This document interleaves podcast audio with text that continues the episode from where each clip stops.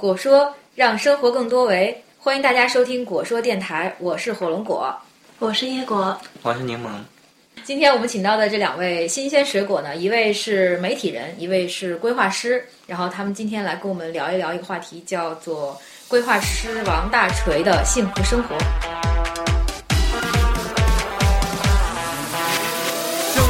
的压力让我忘了自己是谁，想做英雄，却还是那倒霉的王大锤。这世道让你无奈，也不知是好是坏，变化太快，又害怕会错过这个时代。再展望，再展望，有太多迷茫。我想起，我想起夕阳下的奔跑，那是你，那是你失去的青春。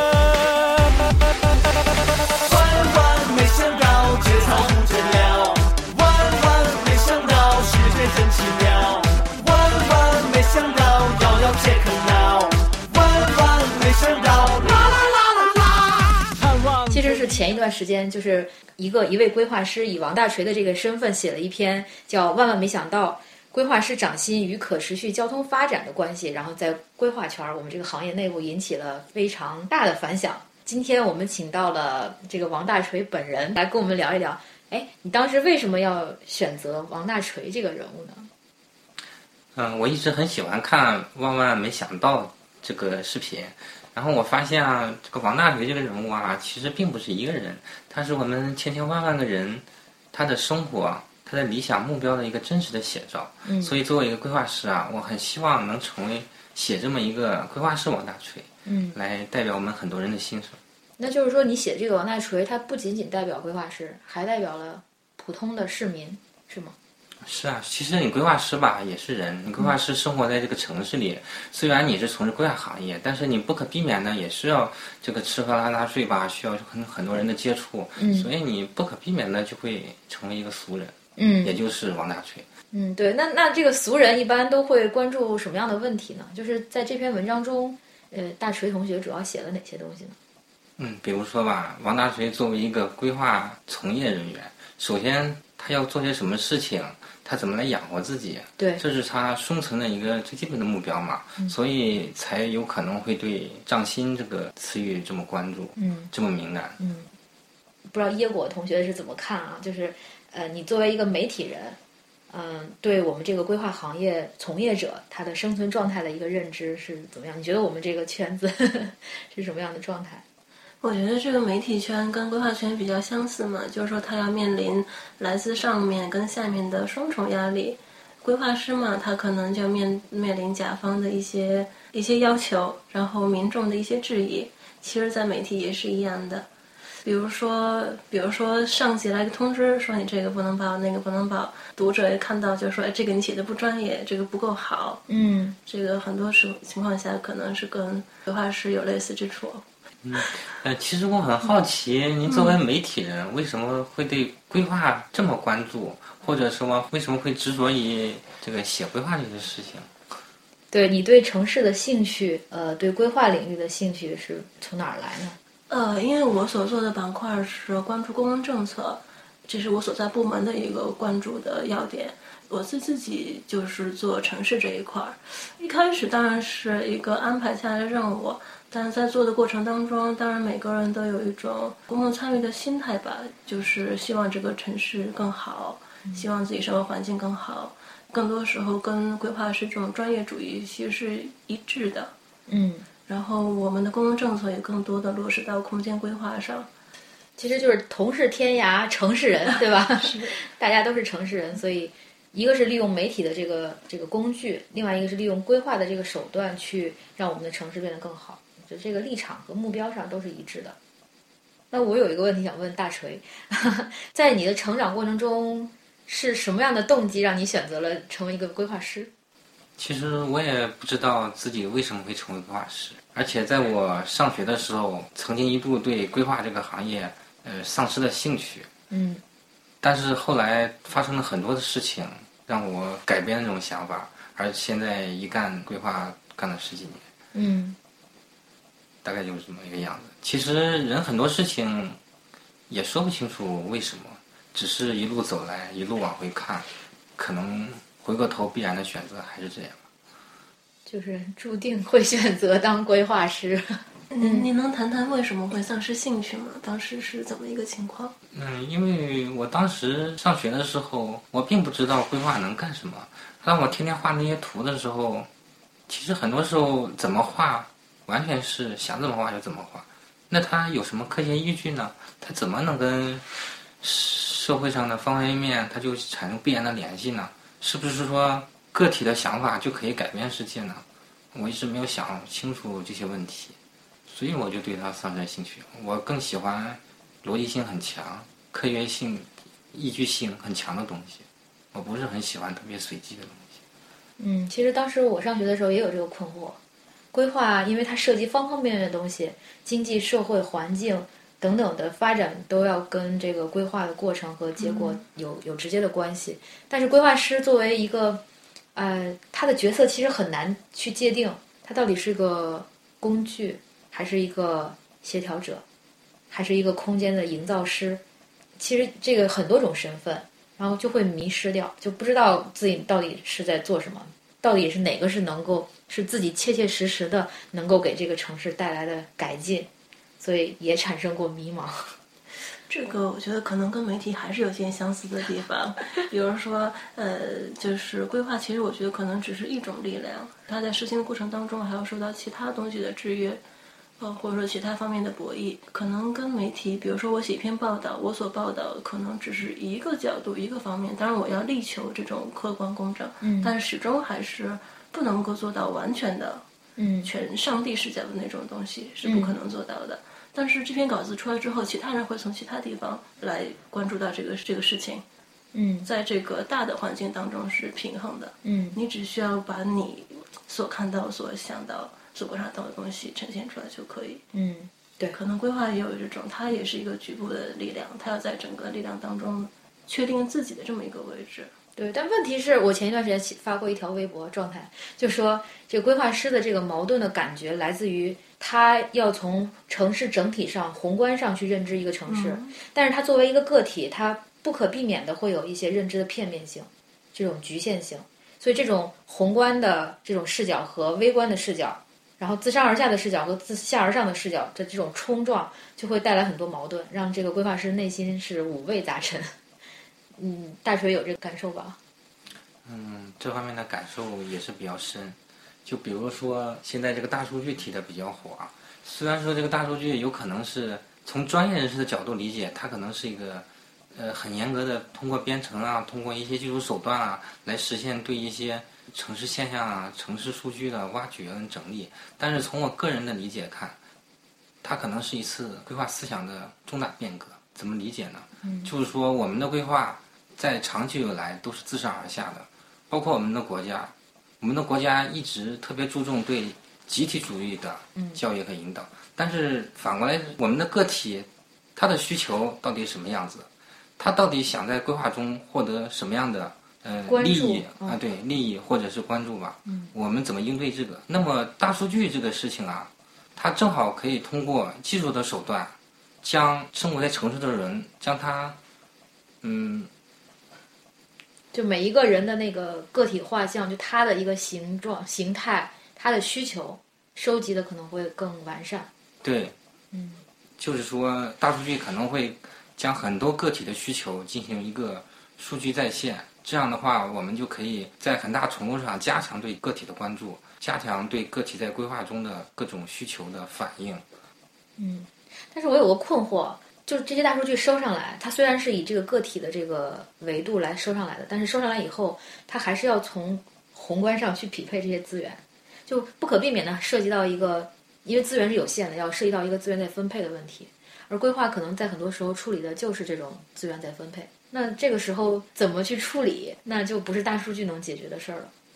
这就是我们规划师需要思考、需要研究或者需要奋斗的地方。怎么将规划师的思想、规划师的学科背景与大数据这种技术手段完美的结合，可能是我们未来要追求的一个目标。啊，对这点我赞同。那么大数据对媒体行业有什么影响呢？这个影响就太大了，因为这个每个人都有一个表达自己的能力。可以很轻松的把这个事情呈现出来，那么媒体是不是需要一个专业的人士再去收集这些信息，再整理、再呈呈现？这就成了一个问题。呃，这也是我们行业需要转型升级的一个原因，最最重要的原因。对，尤其是一些报纸、杂志这种纸媒，向这种新媒体转型，你们其实面临很大的挑战。是，当然我们呃作为新闻专业主义这种呃所谓盲目的自信吧，就是希望说呃就是呃期待就是说人们是还是呃会关注优质的内容，嗯优质内容呢总会总会在传播中占领它的地位。嗯，所以也会跟这个城市圈儿、规划圈儿建立很好的联系，然后跟一些专家学者建立很好的联系。是，就是说这种分众的内容其实是需要深入去挖掘的。嗯之前我们见的最多的新闻报道，还是一些社会新闻，比较琐碎的，或者是比较重大的一些事件，比如说马航坠机等等。但事实上，这种深入的研究，因为随着整体社会上，呃，大家的素质提高，受到高等教育的人数在增加，呃，大家也会关心说城市到底是怎么一回事儿。学术上对于城市是如何理解，它跟我的生活之间如何相关的，肯定是会有。呃，这是一个分众的方面。再就是大，如果大数据对媒体的改变，可能是数据新闻这一块儿也会有做各种可视化的效果，比如人从哪儿迁徙到哪儿，嗯，百度迁徙地图。对，类似这种呈现可能会在媒体上也多起来。嗯，对，其实像百度啊、微软啊、阿里巴巴这种企业，他们也在关注城市问题。可以说是广义上的媒体。嗯，所以咱们规划师其实这个饭碗将来保不保得住还是个事儿啊。如果这些做传统、做 IT 的、做这个可视化的等等这些人的介入，他们对我们造成的冲击，我们抵不住怎么办？嗯我觉得冲击肯定是会有的，但是我并不认为有哪一个行业可以代替甚至消灭我们规划行业。因为我们规划行业 本来就是协调各部门各方面人，协调他们的需求，协助他们的各种要求的。所以我们完全有信心把大数据啊，把其他方面，包括媒体啊，包括政府啊，包括民众啊，他们的需求整合打包进行再处理，以一种规划啊，或者是未来更多的是一种公共政策的形式啊进行展现。嗯，这可能是我们规划行业可以做得很好，也也很能发挥我们专业特长的一个方向。所以我不认为它会对我们造成什么冲击，可能更多的是引领我们成长。哇，这说的太好了。那么，规划师在今天大部分的情况下还是在画图，其实还是在伏案工作、文字工作，跟那个就我们未来需要我们做的这种协调啊、匹配啊、跟公众的沟通啊，这些方面是不是还是该怎么转？这个跨越的过程该怎么实现呢？这可能是需要一个过程。打个比方说吧，其实规划师是很聪明的。其实规划师在进行汇报的时候，他肯定会思考，我需要汇报的对象是是一个什么样的人，他对什么喜好，他对什么样的表达方式比较在意。我们规划师其实在汇报的时候，经常会针对甲方来进行一个汇报的准备。那么未来，如果真正的大众的需求变成我们的主要目标的话，我们规划师肯定自然而然的会去针对他所面对这种大众的需求、大众的喜好，既在规划中，在实际的成果展示中进行相应的表达和展现，表达和嗯展现。就是这些能力都还是培养到位的，就看怎么用。嗯，之前可能说报告这个东西建在这儿可以增长多少 GDP，嗯，现在可能会更多的想说这个对社区有多少活力，增加多少。对，关注点可能就更嗯更在于这个底层层面，就是每一个人切实感受到的城市的状态和城市的服务。大锤，你觉得那个你过的生活幸福吗？现在，作为一个规划师，你幸福吗？作为一个规划师的我是不幸福的，但是作为一个普通民众我我是很幸福的，因为我天天过得很充实，嗯，那为什么作为规划师又不幸福呢？因为太忙了呀，没有时间陪家人，没有时间玩啊。但是作为个体来说的话，我没有时间思考我为什么不快乐，所以我天天就很快乐。媒体人应该也挺忙，对吧？是，尤其现在信息过载嘛，很多事情都在冲击着你的头脑。嗯，哎，那你觉不觉得这种信息过载其实是我们主动选择的一个结果？就我们每天看刷那些微信的各种那个朋友圈，还有各个微群，是吧？它其实主宰了你的生活。你不想错过任何一条可能对你有用的信息，啊，但但是无形中的成本会非你常高的。时间成本就全都耗掉了。嗯，经常有这种感受，但是你还是 不愿意错过每一条对你潜在的有用的信息。嗯，对，其实是需要消耗大量的当下的注意力去需要的。统筹协调。大锤是怎么看这个问题？嗯，我就是比较好奇，你们媒体人如果发现一条消息的话，怎么判别它是正确的，或者是一个假消息呢？哦，这个是一个媒介素养的问题嘛？就是所谓媒介素养，就是说你如何运用媒介的素养。这个不光是媒体人，就是任何一个使用媒介的人都呃可以自觉的去提升自己这样的能力。你如果看到一条新闻就觉得它有意思就转，很可能就是个假的。呃，判断嘛，可以有，比如说一些违背科学常识的内容，你可以去从它逻辑上面来看。再一个，比如说它的信源是不是一个正常的媒体的报道，还是随便一个人在说的话，就是看它是不是一条小道消息嘛。嗯。嗯，信息来源还有自己的判断来。源，对，然后一些逻辑上的、科学上的解释，对，可能就有这样一些方法，或者再去百度查一下它最开始的那个来源是什么。但是当下大家就时间都非常宝贵，哪有时间再去查，对吧？是嗯，那那所以说明在这个互联网这个啊，如时代，但这个作为一般公众而言，如如果是作为媒体人，你对这个信息感兴趣，你是可以去核实的，就跟当事人去，或者说目目击者再去问他说这件事情是怎么回事。啊，大锤每天花在微信上的时间多吗？非常多。嗯，那你是什么样的感觉呢？我感觉微信彻底改变了我的人生。愿听其详。我觉得微信是一个很有魔力的东西。当你没有接触它的时候，你可能觉得它是一个玩具；但是当你接触到了它的时候，你的所有的亲情、友情、工作、信息，似乎都可以通过它来解决。嗯，你甚至都不知道自己到底是生活在微信里，还是微信生活在你的微微信存在你的生活里。啊，其实微信跟你融为了一体，你就是微信，微信就是你。对呀、现在很多这个九零后啊，对我们的感触也很大。在九零后的世界里，他们就是世界的中心，世界围绕他们转，他们就是信息的发布者。对他们有用的东西，那也不能这样说九零后。那对于八零后，然后零零后，大家都觉得自己是中心，对吧？嗯可能九零后更加明显。嗯，这种其实是就是生活代际的这个传递，就他们在他们的生活状态中已经解决了温饱问题，不用去考虑这些问题，那就需要考虑更多好玩的事情，能够引起我兴趣的事情，然后我所相信的事情。就他们在选择自己要做的事儿的时候，所以他们就可能就会更加的开放，然后多元化，就是无所谓。就是 建筑学院刚刚的这个完成的这个学生节的活动，它的那个题目就叫做“我无所谓”，就能体现出这个目前九零后啊，这个零零后啊他们的一种心境，对吧？嗯九零后可能是我们未来规划需要重点关注的一个目标，嗯就像老龄化群体一样。啊，其实九零后就是他们有自己的个性、独特的这个兴爱好需求，而且他的这个兴兴趣爱好和需求是被互联网影响和改变的，跟我们就是八零后啊、七零后啊之前的人都可能是不一样的。就与其说是九零后，不如说是新的一代，就是被互联网影响下长起来的一代。那怎么把这些人的需求纳入我们的规划当中呢？其实我觉得这是一个很好的话题，就是关于这个后工业化的时代的城市空间，它的形态、它的功能分区、它的空间结构等等的问题，规划师应该匹配什么样的资源去给他们？嗯其实怎么说呢？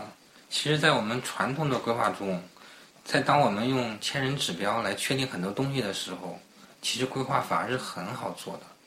虽然说很多时候它并不是特别的好用，但是它在很大程度上可以满足一个城市基本的需求。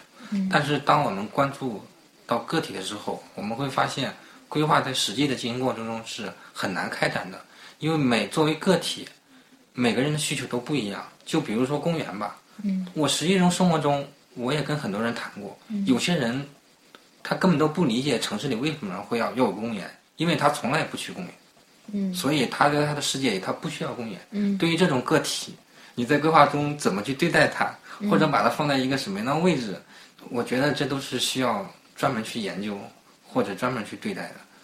再比如我们现在所说的九零后，他们非常有个性，他们非常有想法，他们是在互联网思维下成长起来一代。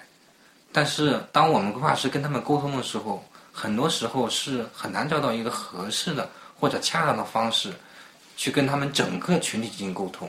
这个也是我们规划中可能需要慎重对待的问题。就还不是并不是很理解他为何无法与他整个群体沟通呢？就是我们的这个调查方法，是因为多元化的需求吗？是因为这个他的就九零后每个九零后他的需要是不一样的，所以很难？还是因为他们对传统的东西不认可，很难？这是一方面，另外一方面是起码像我这样的规划师，还并没有完全的理解九零后他的喜好、他的生存方式、他的行为特征，所以我在规划中无法对他进行应对。而当我想跟他们进行沟通的时候，他们可能会把我当成一个很 low 的人，并不会好好的跟我沟通。哦，对，就是其实沟通这个事儿，不是说你需要跟别人沟通的时候再沟通才有效，可能就是你平常去观察他们，去尊重他们的一些选择，然后在这个基础上再去跟他们对话，是个长期的一个互动的过程。就比如说媒体圈和规划圈跟城市研究圈的人，你不能等到有需要的时候才去找他们要稿子，你得长期的建立这种跟踪的联系，良好的联系，才可能去就获得一个比较好的效果，是这意思吗？这就有点像人脉了啊。就不是刻意了，当然不是刻意去经营什么东西，但是作为规划师，你有这个责任去了解不同的社会群体他的状态、他的心理状态、他的生理状态，他对这个城市的期待。是的，但是这需要花费很长的时间。嗯，但是需要很长的时间。当规划师老去的时候，新的一代又出现了，那我们跟不上，就还有解吗？这问题就还能跟得上时代的脚步，去满足方方面面的需求吗？所以我觉得大数据是个很好的东西啊，嗯它可以帮助我们去收集个体的需求。我们规划师只需要进行一些技术方法或者理念方面的研究和创新就可以啊。嗯，其实是帮规划师解决了在调研、还有需求收集等等方面的一些问题。而且这个需求是可以动态更新、实时反映的，嗯，这是我们规划师传统调研无法替代的。那未来这个规划师这种技能，您您觉得是我们自己来掌握呢，还是可以借助这个 IT 从业者的力量来一起整合，让这个城市变得更好？我觉得各方面的力量都要借助，而规划师本身也要不断加强学习，充分了解各方面的知识，最起码在思维方式嗯，要跟得上潮流，这样才可能推动规划的进一步的开展。对，比如说那个大锤同学之前还写过一篇科幻与这个多规合一的问题，就是科幻作品跟多规合一的问题。我觉得这个规划师他作为个体，他去体察这个生活的能力，决定了他是不是能够更好的认知城市，决定了他是不是能在自己的工作中去跟城市建立起来更好的连接。嗯我们现在或者说未来可能会很依赖于大数据。嗯，从另一方面讲，可能也是我们对规划的态度本身就有问题。就像为什么我要借助一个科幻小说来写规划呢？嗯，其实我想表达的，或者说我最想说的话是，我们规划到底是给谁看的？您刚才也说了，你天天画这几张图觉得很枯燥。既然规划师自己都觉得他干的事情有时候会很单调、很枯燥，那么当我们的社会民众，当我们生活在城市中的人要来看这规划的时候，怎么让他觉得有趣呢？我们能不能改变我们规划展示的方式，让更多的人看得懂，激起更多人的兴趣？人们一旦有了兴趣之后，才会更好的参与你这个规划。如果你只是一些指标跟数据的话，试想有几个人会去真正关心你这个东西？地块容积率到底是多少？对呀、你与其这么说，你还不如说你这个地块里未来会展现哪些活动，可能人家还更直观一些，嗯。更有一些交谈的这个热点。对这个观点很有意思啊，就是规划应该让它让这个城市变得更有趣味，让你的首先你自己热爱自己的这个职业和城市，然后再利用你的专业知识让更多的人去热爱它。对，其实这也是说现在很多媒体要做的事情，就是说，一方面规划这个专业在不断的提高自己的技术研究、提高自己的专业素养的同时，在走高大上路线的同时，另一方面也是要借鉴和采用各种不同的方式来走这种亲民的小清新的路线，让更多的人融入到规划中，把规划真正变成生活在城市中的所有人的规划，而不是说挂在墙上给大家看一看这么一个东西。嗯可能主要是给领导看一看。嗯，其实也不光是给领导看了，只是说很多人真的看不懂。嗯，他想提意见，一一是不知道说什么，第二个是没有渠道，第三个是真正说了之后，规划师有时候还看不到。嗯，嗯，对对，我觉得这一点确实是非常重要。是，其实我们也遇到一些规划人员说，公众参与根本搞不起来。我们开了网站，搞了很多事情，但是其实寥寥无寥寥无几，大家参与热情不高。为什么不高？就是因为没兴趣嘛，是吧？对，其实真是没有兴趣，可能也跟这种呃，不知道这个能不能说啊，可能会跟体制有点关系，嗯因为都是这种官办的话语，嗯放出去都都是那种很高大上的话。啊，但是就这当然我们要需要在限制中去找一些能够能够改进的地方。就是我觉得知道深圳这块儿在做这块儿工作的时候做的挺好的，他们刚刚结束了一个叫艺术跟城市相关的一个活动去城啊，嗯去城有趣的城市，这个我觉得挺好，特别好，就是能够让更多的人，艺术家，然后规划师、公众都参与到这个互动中来。其实你说他们是艺术家也行，其实你说他们是普通民众也行，只不过是说他们是一些从事艺术行业的个体，他们在深圳这个城市想实现他们的梦想，想生存下去，仅此而已。剩下的不过是他们生存过程中所产生的附加产品，嗯或者是他们梦想的展现而已。对，其实参加那个活动的每个人都是王大锤，对吧？我们人人都是王大。锤。其实王大锤就是我们千千万万个人。嗯我们的生活在这个社会上投射，就变成了我们的城市，我们的生活。我那我们如果是从这个城市的趣味性，让更多人参加进来这个角度的话，可以去看一看。万万没想到为什么那么火？王大锤这个故事为什么这么火？他在这个优酷上的点击量大概每一个有都有几千万的点击量，上亿喽，上亿啊，有这么多真的上亿了。啊！那一方面说明这种优质的、有趣的这个这种片源还是少；另外一方面说明大家对于娱乐的这种渴求、渴望还是非常的、非常的深的。我我觉得就是目前从这个我自己还有周围同学的生活状态中来看，我觉得面临一个很大的问题，就是娱乐化不足。娱乐化不足就会导致创新力不足。这是我最近的一个想法，就是说潜意识里你觉得自己天天在加班，天天在写文章，觉得好辛苦，好辛苦，我就不想干，就有一种对抗的情绪在。如果你要有一些比较好的娱乐方式，就是让自己能够放松下来，有张有弛的生活的话，可能会更有利于创新。对娱乐化这个问题，大水怎么看？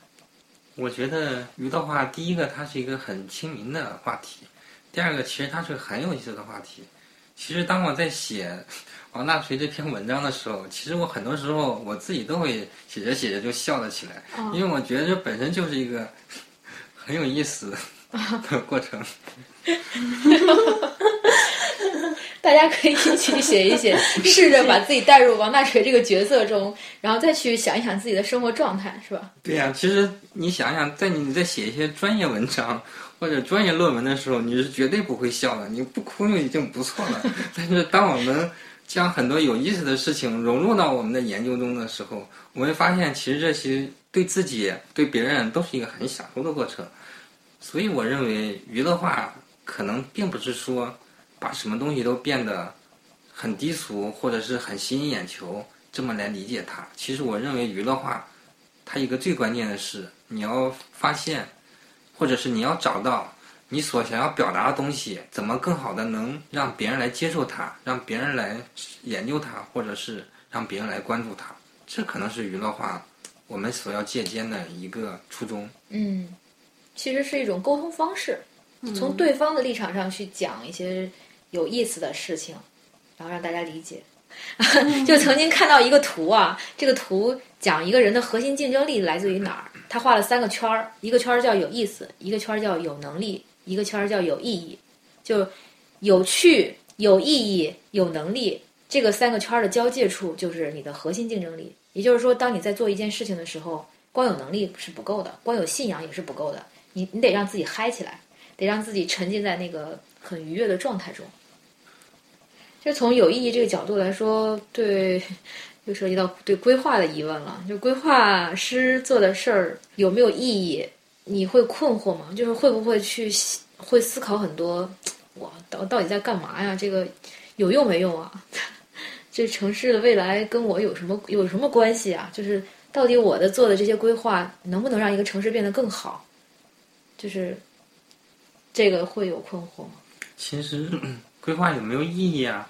这个问题本身不需要回答，因为我们都知道，自从我们有了城市之后，其实规划若隐若现的就已经存在了。比如说，在我们中国的古代，可能规划师更多的本身是一个艺术家，是一个画家，或者是一个匠人。对，在古代的话，也可能是一一些油画家啊，或者是美术家呀，或者还有一些思想家，也有可能会成为一个规划师。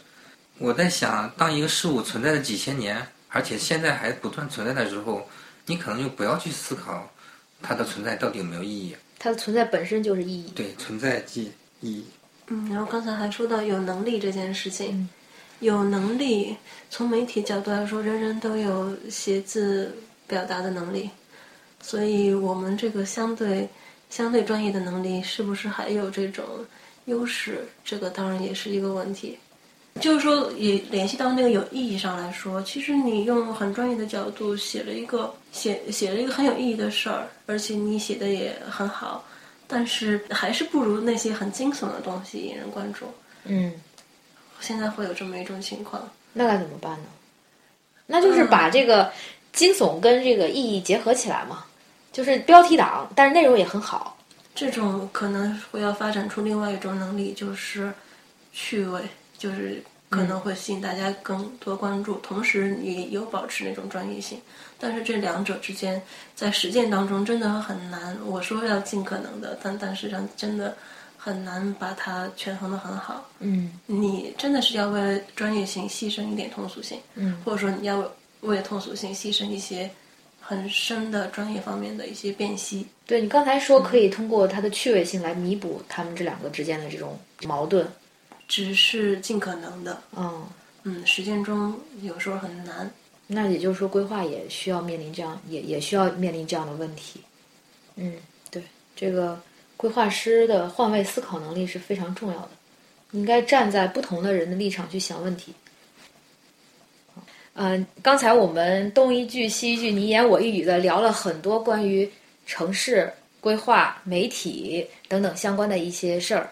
啊，也是借用这个王大锤的这个视角去重新看待了一下，就我们规划行业也好，这个媒体行业也好，也非常坚定的认为我们这个未来的这个发展一定会是一个非常好的前景。那么最后一点时间，想让王大锤给我们说一点寄语。大锤同学，你有什么想说的吗？啊，其实我想说的话非常多，但是今天时间特别有限，嗯，所以我就不说了吧。哈哈哈，嗯，好吧，呃，反正那个大锤和这个另外一位媒体同学，他们也是果说的一个常驻水果，一个是柠檬，一个是椰果。他们以后呢，也可能会在这个果说平台上发更多的文章。那我们这期就聊到这儿，大家再见。好，大家再见。大家再见。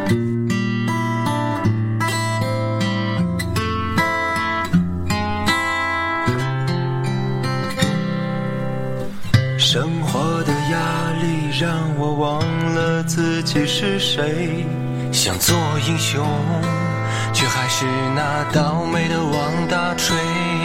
这世道让人无奈，也不知是好是坏，变化太快，又害怕会错过这个时代。